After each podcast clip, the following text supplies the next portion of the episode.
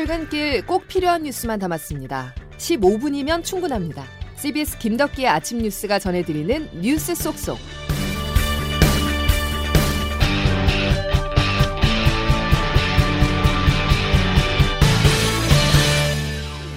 여러분 안녕하십니까? 2월 4일 김덕기 아침 뉴스입니다. 우여곡절 끝에 열린 대선 후보들의 첫 사자 토론 어떻게 보셨습니까? 아직 마음을 정하지 못한 분들은 꼼꼼히 따져보면서 시청하셨을 것 같은데요. 최대 관전 포인트였던 이재명 윤석열 후보의 공방은 역시나 뜨거웠습니다. 대장동 의혹과 부동산 문제로 충돌했는데요. 주요 내용들 먼저 박지환 기자가 정리했습니다. 첫 번째 주제 토론자로 나선 국민의힘 윤석열 후보는 문재인 정부의 부동산 정책을 반시장적이라고 규정했습니다. 특히 민주당 이재명 후보가 성남시장 재직 시 대장동 개발 사업을 설계했다고 공격했고 이 후보는 국민의힘이 이익을 줬다고 반격했습니다. 대장동 도시 개발로 그 김만배 등이 시행 수익 그리고 배당금으로 6,400억을 챙겼는데요. 기자회견에서 이 설계 내가 했다. 자 부정부패는 그 업자를 중심으로 이익을 준 사람 우리 윤 후보님 이익 주셨죠? 두 사람의 날카로운 신경전은 계속됐습니다. 1조 가까운 이익이 돌아가게 설계를 했냐 이걸 묻는 겁니다. 그게 제일 국민들의 관심이거든요. 저축은행 대출 비리는 왜 봐줬을까? 우연히 우연히 우연히 김만배의 누나는 왜 아버지의 집을 샀을까? 안철수 후보는 주택 청약 관련 질문으로 윤석열 후보를 당황케 했습니다. 혹시 윤 후보님께서 청약 점수 만점이 몇 점인지 아십니까? 40점으로 알고 있습니다. 예, 84점인데요. 아, 심상정 후보는 다주택자들을 일부 옹호한 윤 후보를 몰아세웠습니다. 집값 폭등이 공급 부족이라고 이야기하는 것은 전형적인 그 건설업자 논리거든요. 하지만 네 후보 모두 문재인 정부의 부동산 정책 실패에 대해선 한 목소리로 비판했습니다. CBS 뉴스 박지원입니다. 첫 TV 토론을 통해서 각 후보들의 전략이 드러났습니다. 특수부 검사 출신인 윤석열 후보는 대장동 의혹 검증에 이재명 후보는 도지사를 지는 행정가 모습에 무게를 뒀습니다. 안철수, 심상정 후보는 구체적인 질문을 통해서 틈새를 파고들었는데요. 자, 이제 관심은 이번 토론회가 막바지 대선판에 어떤 변수가 될지 하는 부분입니다. 조태임 기자가 보도합니다. 어제 토론에서 배우자 리스크가 주요 쟁점이 될 것이라는 예상과 달리 이재명, 윤석열 두 후보 모두 배우자 의혹에 대해서는 공세를 하지 않았습니다. 자칫 부메랑이 될 수 있다는 판단이 깔린 것으로 보입니다. 정의당 심상정 후보가 윤 후보를 향해 김건희 씨의 안희정 옹호 발언에 대한 사과를 요구한 정도가 전부였습니다. 이 자리에서 네. 김지은 씨한테 사과하실 용의가 있으세요? 아, 이거 사과하겠습니다. 네, 하시. 어? 제가 그런 말을 한 거는 아니지만 하여튼 상처를 받으신 분에 대해서는 뭐 김지은 씨를 포함해서 제가 사과를 드리겠습니다. 하지만 토론회가 끝난 뒤 장외에서는 이른바 대장도 의혹을 두고 두 후보 간 날선 신경전을 이어갔습니다. 업자로부터 이익을 나눈 사람들은 국민의힘 관련자들과 윤석열 후보도 그 중에 하나죠. 그때도 집을 사줬다는 거 아닙니까? 아니, 20억에 내놓은 집 1억 깎아갖고 19억에 판 게 무슨 비리입니까? 그게 대장동하고 관계가 있습니까? 어제 토론회가 기대를 모았던 것과 달리 눈에 띄게 선전을 하거나 큰 실수를 한 후보가 없었다는 평가가 나옵니다. 이 때문에 토론회가 표심에 미칠 영향이 제한적일 것이란 분석도 나오지만 초박빙으로 전개되는 이번 대선에서는 남은 세 차례의 TV 토론회 역시 무시할 수 없는 주요 변수로 꼽힙니다. CBS 뉴스 조팀입니다. 어제 TV 토론에서는 언급되지 않았지만 민주당 이재명 후보 부인 김혜경 씨를 둘러싼 의혹이 계속되고 있습니다. 어제 이재명 후보가 사과했지만 추가 의혹이 꼬리에 꼬리를 물고 있습니다. 이 내용은 장규석 기자가 보도합니다. TV 토론에 앞서 이재명 후보는 서면 입장문을 냈습니다. 부인의 이른바 황제 의전 논란에 대해 경기도 재직 당시 근무하던 직원의 일로 심려를 끼쳐드려 죄송하다며 배우자도 문제가 될 수 있는 일들을 사전에 차단하지 못했다라고 사과했습니다. 집에서 먹을 소고기 구입 등에 경기도 법인카드를 썼다는 의혹에 대해서는 감사를 의뢰하고 문제가 드러나면 규정에 따라 책임지겠다고 강조했습니다. 실제로 경기도는 법인카드 유용 의혹에 대해 즉시 감사에 착수할 계획이라고 밝혔습니다. 이 후보가 직접 논란 진화에 나섰고 민주당 선대위는 부인이 직접 관여한 사실은 없다며 엄호했지만 직접 관여한 사실이 없다는 것은 저희가 내용을 확인한 상황이거든요. 추가 의혹들은 이어지고 있습니다. 제보자 측은 김 씨 측이 소고기뿐 아니라 일식과 중식당 등에서도 법인카드를 반복해서 사용했으며 자연스럽게 보이기 위해 비용 한도를 12만 원에 맞춰 결제했다고 JTBC를 통해 폭로했습니다. 인터넷 매체인 뉴데일리는 제보자 A씨가 매번 샌드위치를 구입해 이 후보 자택으로 배달했다는 주장을 담은 보도도 내놨습니다. 국민의힘 이준석 대표는 이 후보가 성남시장 때 도입한 공무원 횡령 원스트라이크 아웃제를 이번 사안에도 적용해보라며 공세를 이어갔습니다. CBS 뉴스 장교석입니다. 코로나19 소식으로 넘어가겠습니다. 설 연휴 이후 확진자가 급증할 거란 우려가 현실이 되고 있습니다. 어제 역대 최대인 2만 2천여 명에 이어서 오늘은 2만 8천 명, 많게는 3만 명에 다가갈 거란 전망인데요. 결국 현행 사회적 거리두기는 연장이 유력합니다. 양승진 기자입니다. 어제 오후 9시까지 코로나19 신규 확진자는 2만 2,345명, 같은 시간대 기준 확진자가 2만 명을 넘은 건 이번이 처음입니다. 오미크론 변이가 빠르게 확산하는 데다 설 연휴가 끝나고 검사 건수가 다시 늘어난 점이 영향을 미친 것으로 보입니다. 오미크론 변이가 지배종으로 자리를 잡으면서 확진자 수가 급격히 증가할 것이란 전망도 나옵니다. 엄중식 가천대 길병원 감염내과 교수입니다. 앞으로 두 달에서 석 달 동안 우리가 상당히 그 폭발적인 그 확 진자 발생을 경험하게 될 것 같고요. 어, 6월에서 7월 정도 돼야지 이 오미크론에 의한 유행이 마무리가 될 것입니다. 이에 따라 사적 모임을 6명까지만 허용하고 식당과 카페 등의 영업시간을 오후 9시로 제한하는 현행 사회적 거리두기 조치가 연장될 가능성이 커 보입니다. 유럽 국가를 중심으로 방역 규제를 해제하는 움직임이 나타나고 있지만 우리나라는 상황이 다르다는 게 방역 당국의 입장입니다. 확진자가 급증하면 위중증 환자도 증가할 수밖에 없고 그렇게 되면 의료 체계가 흔들려 피해가 커질 수 있다는 겁니다.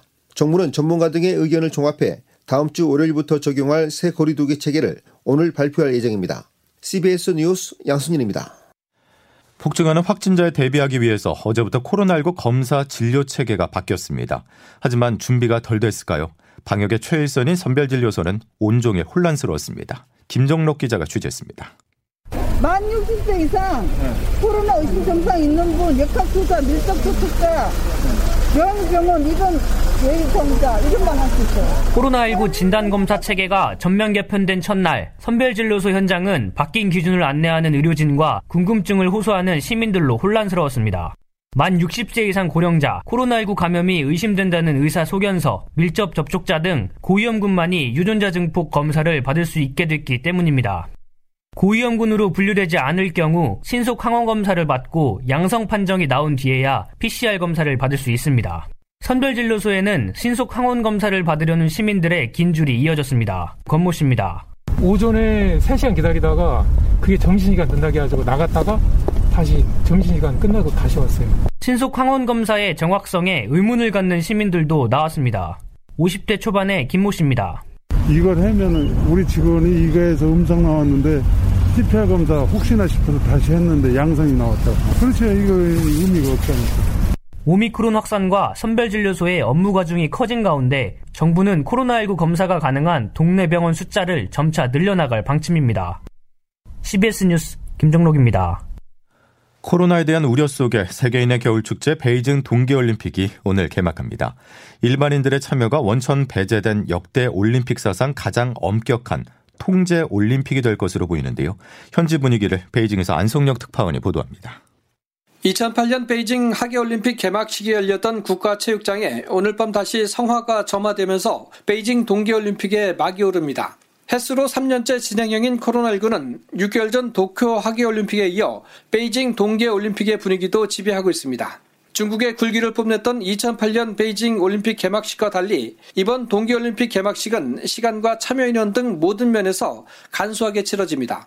지난해 도쿄올림픽은 무관중 경기로 치러졌지만 이번에는 코로나 속에서도 유관중으로 치러집니다. 다만 표를 사서 들어오는 관중이 아니라 중국 자체 기준에 따라서 선발된 동원된 관객들입니다. 선수들과 취재진 등 올림픽 참가자들은 코로나19 방역을 위해 제한된 공간에서만 이동이 허용될 뿐 일반인과의 접촉은 일체 금지됩니다. 안전을 추구하는 엄격한 방역이 도가 지나쳐 일반인들을 올림픽에서 소외시키고 올림픽을 위한 올림픽에 매진한다는 비판이 나오고 있습니다. 이 때문에 올림픽 열기는 경기장이나 미디어 센터 등에서나 느껴질 뿐 일반인들에게는 거의 와닿지 않다가 개막식이 다가오면서 각종 미디어 등을 통해서 온기가 전달되는 정도입니다. 베이징에서 CBS 뉴스 안송료입니다. 17일간 열전에 들어가는 베이징 올림픽에서 우리나라 선수들은 평창의 영광을 이어간다는 계획입니다. 메달은 개막 다음 날인 내일부터 기대해 볼 수가 있는데요. 메달 받친 쇼트트랙에서 개최국 중국의 텃세를 넘는 게 관건입니다. 베이징에서 박기묵 기자입니다. 대한민국 선수단은 이번 대회에서 금메달 한두 개, 종합순위 15위를 공식 목표로 잡았습니다. 실제 획득 가능한 메달은 이보다 높을 거란 전망입니다. 전통 효자 종목인 쇼트트랙에서 분위기만 올라오면 금맥이 터질 수 있습니다. 스노우보드에 출전하는 배추보이 이상호도 유력한 금메달 후보입니다. 여기에 한국 남자 피겨 간판 차준환과 여자 컬링 대표팀인 팀킴의 깜짝 메달도 기대해 볼 만 합니다. AP통신 등 외신도 대한민국의 금메달 전망을 4개로 잡았습니다.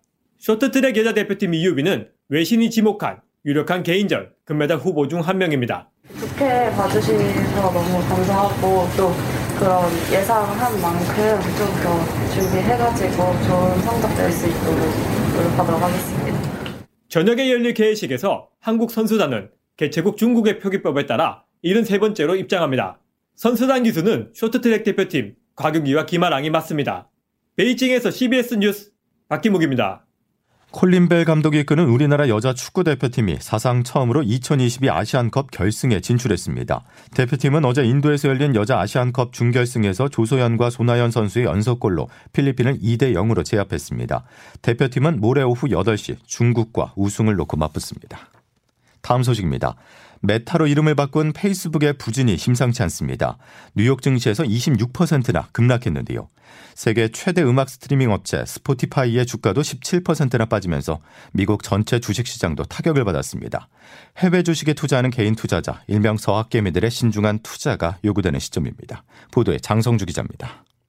메타는 어제 장 마감 후 실적을 발표했습니다.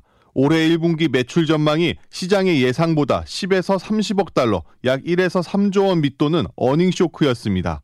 특히 메타는 애플이 앱에서 사용자의 활동 추적을 막아 광고용 자료 확보가 어려워지면서 매출에 타격을 입었다고 설명했습니다. 이런 실적 발표 후 메타의 주가는 시간의 거래에서 20% 넘게 떨어졌고 오늘 장이 열리자 이를 반영해 26.4% 하락 마감했습니다. 아마존 7.8%, 구글 3.6%등 IT 기업의 주가도 줄 하락하며 나스닥 3.74%, S&P 500 2.44%등 주가 지수도 크게 밀렸습니다.